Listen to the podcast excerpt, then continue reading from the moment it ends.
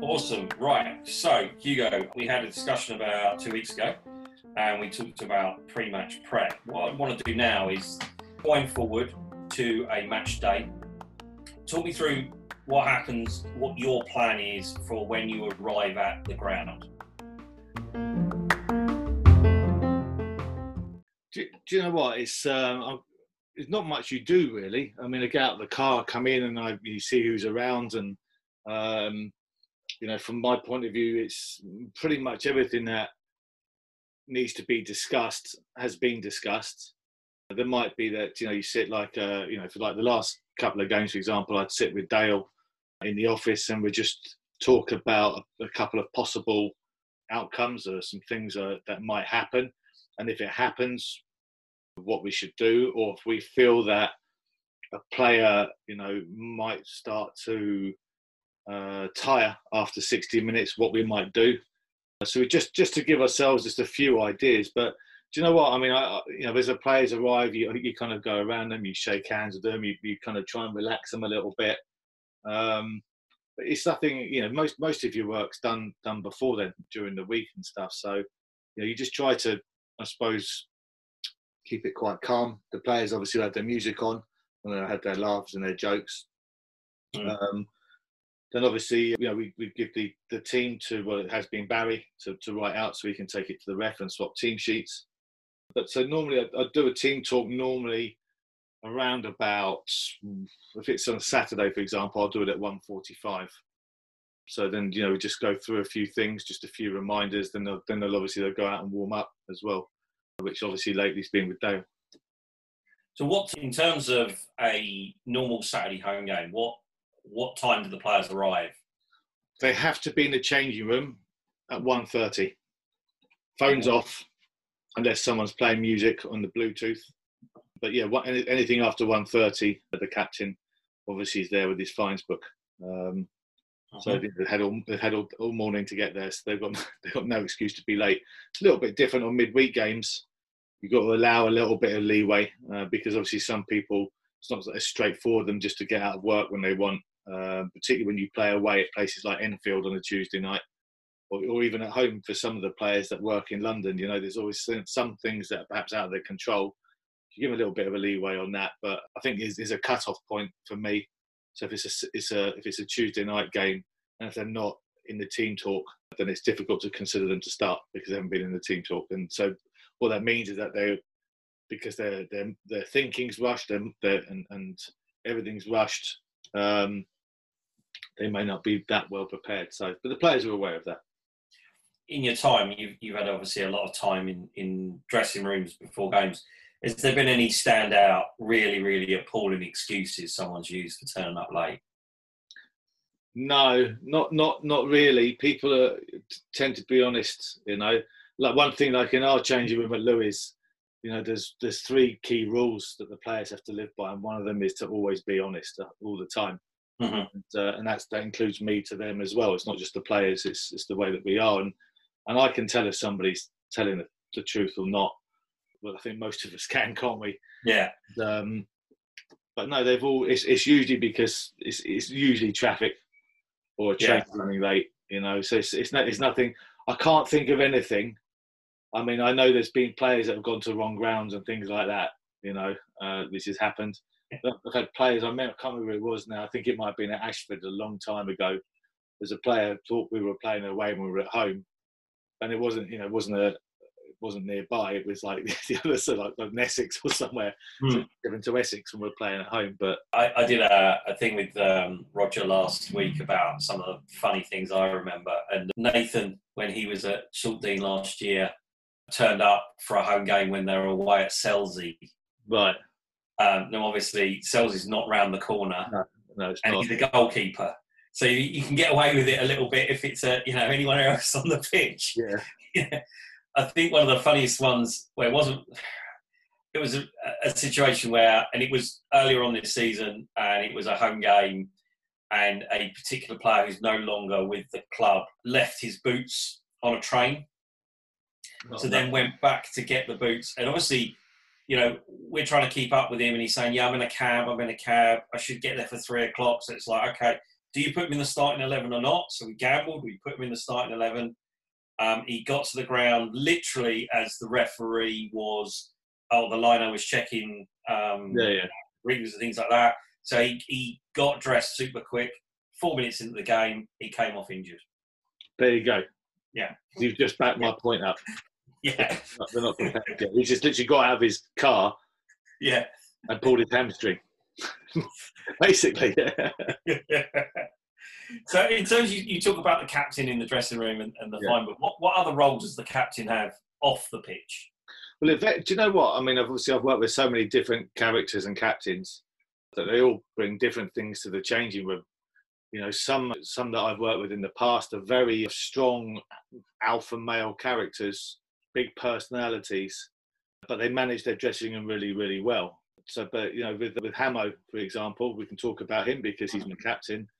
Ha- Hamo's, you know, he obviously has the clear respect of the players, but you know, he he manages to change them well in his own way. But the key thing that that all you, you want from your captain, and Hamo does this very well, is that they reinforce they reinforce the manager's message. You know, so there's no like, for example, there's no leniency on any of our rules, uh, Hmm. the rules that I have for the players. Um, but yeah, it's generally like most of them. Most of them don't do the fines, funnily enough, but but Hamo does. Yeah. Um, obviously, in in WhatsApp groups and things like that, a lot of what he says goes. Um, but yeah, they they just you're just looking for your captain, I suppose, to just reinforce your messages, to to look after the change room, and just to help also with the younger players as well. You know, and that's on and off the pitch. You know? Yeah. So, um, and and to be fair, Hamo does it very very well. Uh, but Right. it, it's, it's it's varied from changing room to changing room. Um, you, you Yeah. don't go in and say, "I expect my captain to do this." I think when you're when you are the captain, you know that you've got a bit of added responsibility anyway because you've been chosen to captain the side for a reason, Yeah, and people generally stand up to it. But I, I've always been one of these people when I've chosen a captain, it doesn't always have to be the most dominant character. Sometimes, I, I, I have often given it to younger players who have you can see will lift themselves to another level by having that I'm the captain, I'm the skipper, Mhm. and it brings out more in them, you know, and it, it just accelerates their own personal development on and off the pitch as well. So, yeah. um, so yeah, it's it, it varies from, from club to club really, but yeah, look, they it's it's more about leading by example as well. Yeah. So okay, so they've arrived, they're changed, they've read their rules. You've done their first team talk. They then go out. What what happens in that period when they're out on the pitch? You know what that what what's the aim of of what you're trying to do out there? Well, the warm up itself, well, look, it's Yeah. well, most first and foremost is to get the players' heart rates up, and just to get them their bodies moving in the way that they will do on the you know during the game. So the football action, so uh, jumping, twisting, turning, sprinting, that sort of stuff, and then obviously um, just to, to kind of let them have the ball. Um, play opposed, the smaller opposed games, so they have to make decisions. So you're warming their brains up as well. So it's not just about the body; it's also about their brain. You know, so you know, they, you know, you play, I don't know, six v four, you know, uh, possession game, Hmm. and so people have to make decisions. Okay, so that's kind of really all it's about. I mean, it's some people's warm ups they go on for for hours, for a long time, and they put out a lot of cones and make it look like a runway that an aeroplane might land on. But this, you know, sometimes I think that you know, uh, sometimes the best thing that's happened is that you're you know you're running a little bit late because it's a midweek game away and everything's running a little bit behind schedule, and you just have a, a 20 minute blast. I think like we did it up at Enfield. We had like a 20. I took the players on a 20 minute, just a, a very quick uh, Mm. intensive warm up, and so then, then they're ready to play. You So have you ever um, had a situation where you've had a player that um, just won't warm up, uh, but he's good enough that it's a difficult situation because it's like, okay, No, no, no, no. You know, no. It's this. The, players know they've got to warm up. Some players will slightly do their take a detour on some of the things that's going on, which I don't mind. So some of the more senior players, they might feel that they need a little bit of extra time to do something that's that their body needs, and I, and I don't have a problem with that because they you know, someone like Frankie Chappell, you know, who's played hundreds and hundreds and hundreds of games of football. You know, I, I know that, that come kickoff, Frankie's going to be ready to play, but during the warm up, Billy Medlock's another. They mm. might just want to do something, a, a, slightly different stretch or something slightly different to what everybody else is doing. Not for long, but maybe 30 seconds. And then they join in with everybody else. And listen, I, I don't have a problem with that. So it's it's more sometimes of just doing something personal before yeah. you come back in again. And you know, like I said, it's that's their way of preparing. But basically, the warm up is just a make sure your heart rate's up and just preparing physically and also with your thinking. Yeah. Have, have you ever had a situation where we've been playing away somewhere that we've been so delayed or you've been so delayed getting there that there's been no opportunity to warm up? Many years ago, for where you and I first met, yeah. Uh, I was at Thamesmead Town. Mm-hmm. So it's 10, 11 years ago. And we had a, we drew in the FA Trophy with Heybridge Swifts on a Saturday. We drew at home nil nil, so we had to go there on a on a Tuesday night, and it was murders getting over the Dartford Bridge, the Dartford through the Dartford Tunnel into Essex, and I was the first to arrive at the grounds at 7:15. It was the 7:45 kickoff. So literally, the game didn't kick off. I don't think till about half past eight, something like mm-hmm. that. So literally, the players who were all in a minibus all sort of arrived at the same time. There's one or two that arrived earlier, but we literally got changed. We went out, warmed up for literally seven minutes, and yeah. started the game. And yeah. it was actually an incredible night because um, it was one-one at 90 minutes, and we were down to 10 men. All right. We then went into extra time. So this point, it's way past 10 o'clock. Do you know what I mean? Uh, and we scored and went 2 1 up. And the lad who scored, a guy called Lee Dawson, Oh, he, Cray. Yeah, Cray Wanderers and now Ashford, isn't he? I think. Or, yeah, yeah. Lee, Lee, scored, and he, he, he was he'd already been booked, and as he took his top off to celebrate, so he got another red, he got another yellow, and was off. so we're down to nine men, still with um, a whole half of extra yeah. time to play, and uh, so we're nine men, and but we, we held out and won the game two one. I think we got out of there in the end about eleven o'clock, and then going back into into Kent over the bridge, it was shut. Oh, no. I, I got home at about half past two in the morning. Oh, God. But listen, when you've won, it's uh, yeah. I think I think that's the standout one. yeah, I think we had a similar one a couple of years ago at Tilbury, um, where there was an issue where I think that about four or five of the players who had come direct were there. And no, I think we had seven players, and Tilbury were trying to insist that we start the game. I bet they were. And eventually, we got like I think we started with ten, and then a couple more players arrived, and we and that was an FA. I think it was FA Trophy again. We won that, but again, it was one of those ones where it's like me and Barry looking at each other, saying, "Right, here's our chance, guys. This is going to be it. Yeah. going to make our debut." That's why I always think that you know, as a manager, even though I'm 45, I should always sign on because just in case I have to start a game in minutes of five yeah. minutes. Just yeah. But you know, obviously you don't want to. No, no, it's fine. Okay, so what's the what's the another nightmare scenario? Is it you know your key player injured in that final warm up, or is it reading that opposing team sheet and seeing a name that you didn't want to be on there that's on there? Um, that's a good question, actually. Do you know? Do you know what? Right, I, when you it doesn't it doesn't happen very often, but you know when you lose a player in the warm up and you have to make a change, it's normally not that bad because the person you know, you've got you've got a squad for a reason, mm. and you know another player can come in and because and they, and they know the job, you know, because they've been part of the training process in the week and, and before that, so it's not too much of, of an issue. It can be a bit. I find I always find it quite sneaky that teams do that, you know. And, and and there was one particular team in the National League South last season.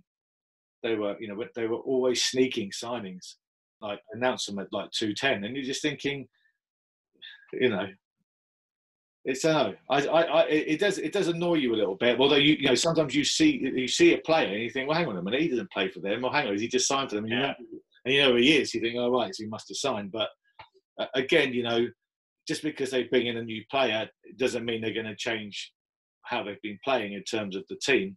Yeah. So preparation is still valid. Yeah. The only difference might be if you know the player, which you know 99 times out of 100 I tend to yeah. you can say to the to, to your to the if it's a forward, you can say to the centre half, look, this is what he is, this is what he does. Yeah. And they probably would have played against him at some point. So need need I'd probably say I don't know, maybe losing a player can, is probably more. Hmm. Although, only, but again, it's not really a, a big thing. It doesn't happen that often, and you just deal with it. Yeah. So how easy during the game then is so you've you've done your team talk, you've worked out all the, the how to play against a particular team. Ten minutes into the game, it, it's not working. How easy is it to change things?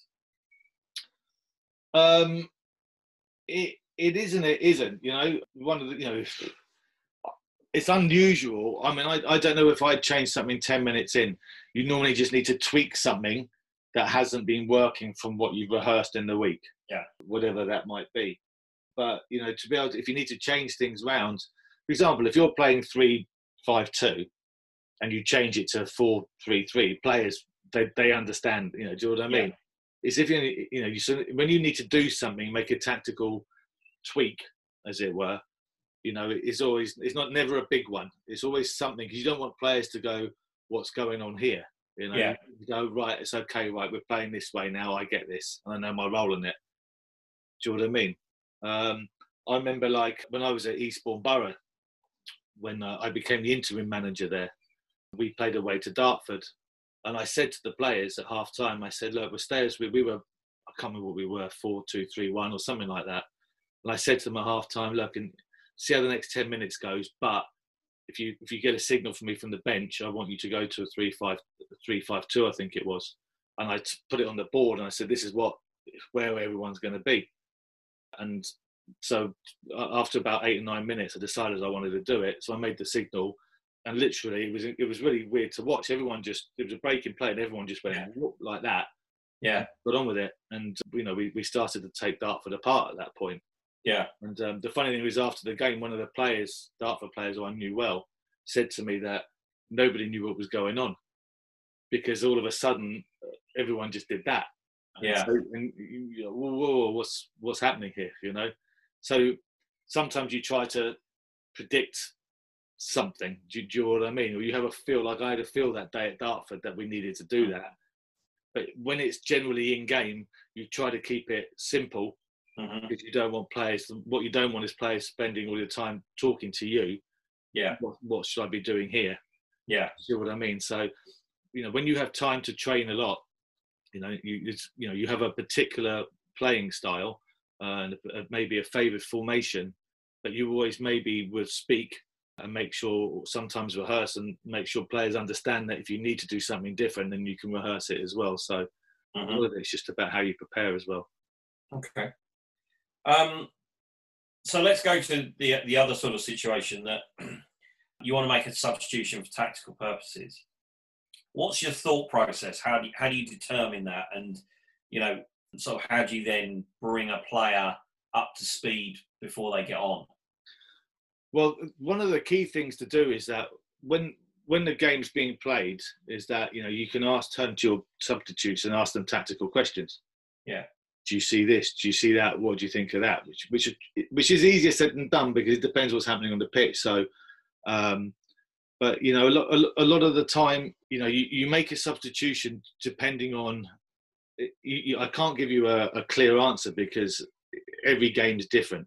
Every Yeah. situation is different but it's being able to spot something uh, that need that might need changing that could strengthen you, um, or you know. But in terms of if you see a player, you know, is is is not, you know, in the first half, you know, when you lose the ball, he's sprinting back.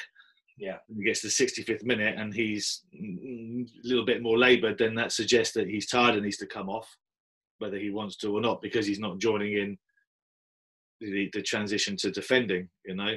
But and then in terms of the substitutes to come on, yeah, you, you give them a bit of information. Sometimes that might be the, the you might say give them a little bit of extra information to pass on to the team, Mhm. you know. But generally, I like to try and quiz the players because it makes I want to make sure they're watching the game. So that leads me on to a really interesting question. So they're sitting in the dugout. That is the worst place to be watching a game from, isn't it? A hundred percent. Yeah. Of course it is. You know, in an ideal world, you have a member of staff sitting up in the stand. Yeah, You know, just relaying information down to you and, and, and opinions and views. And but you know, from you know, if, if if we were all set up in the stand, the players do need help. Yes, yeah. Do you know what I mean? Uh, Yeah. Particularly when there's breaks in play and there's a water break because someone's injured or something, you know, to be able to just make it. That's you know going back to the tweaks. Sometimes you that's where, that's the ideal time to make the tweaks.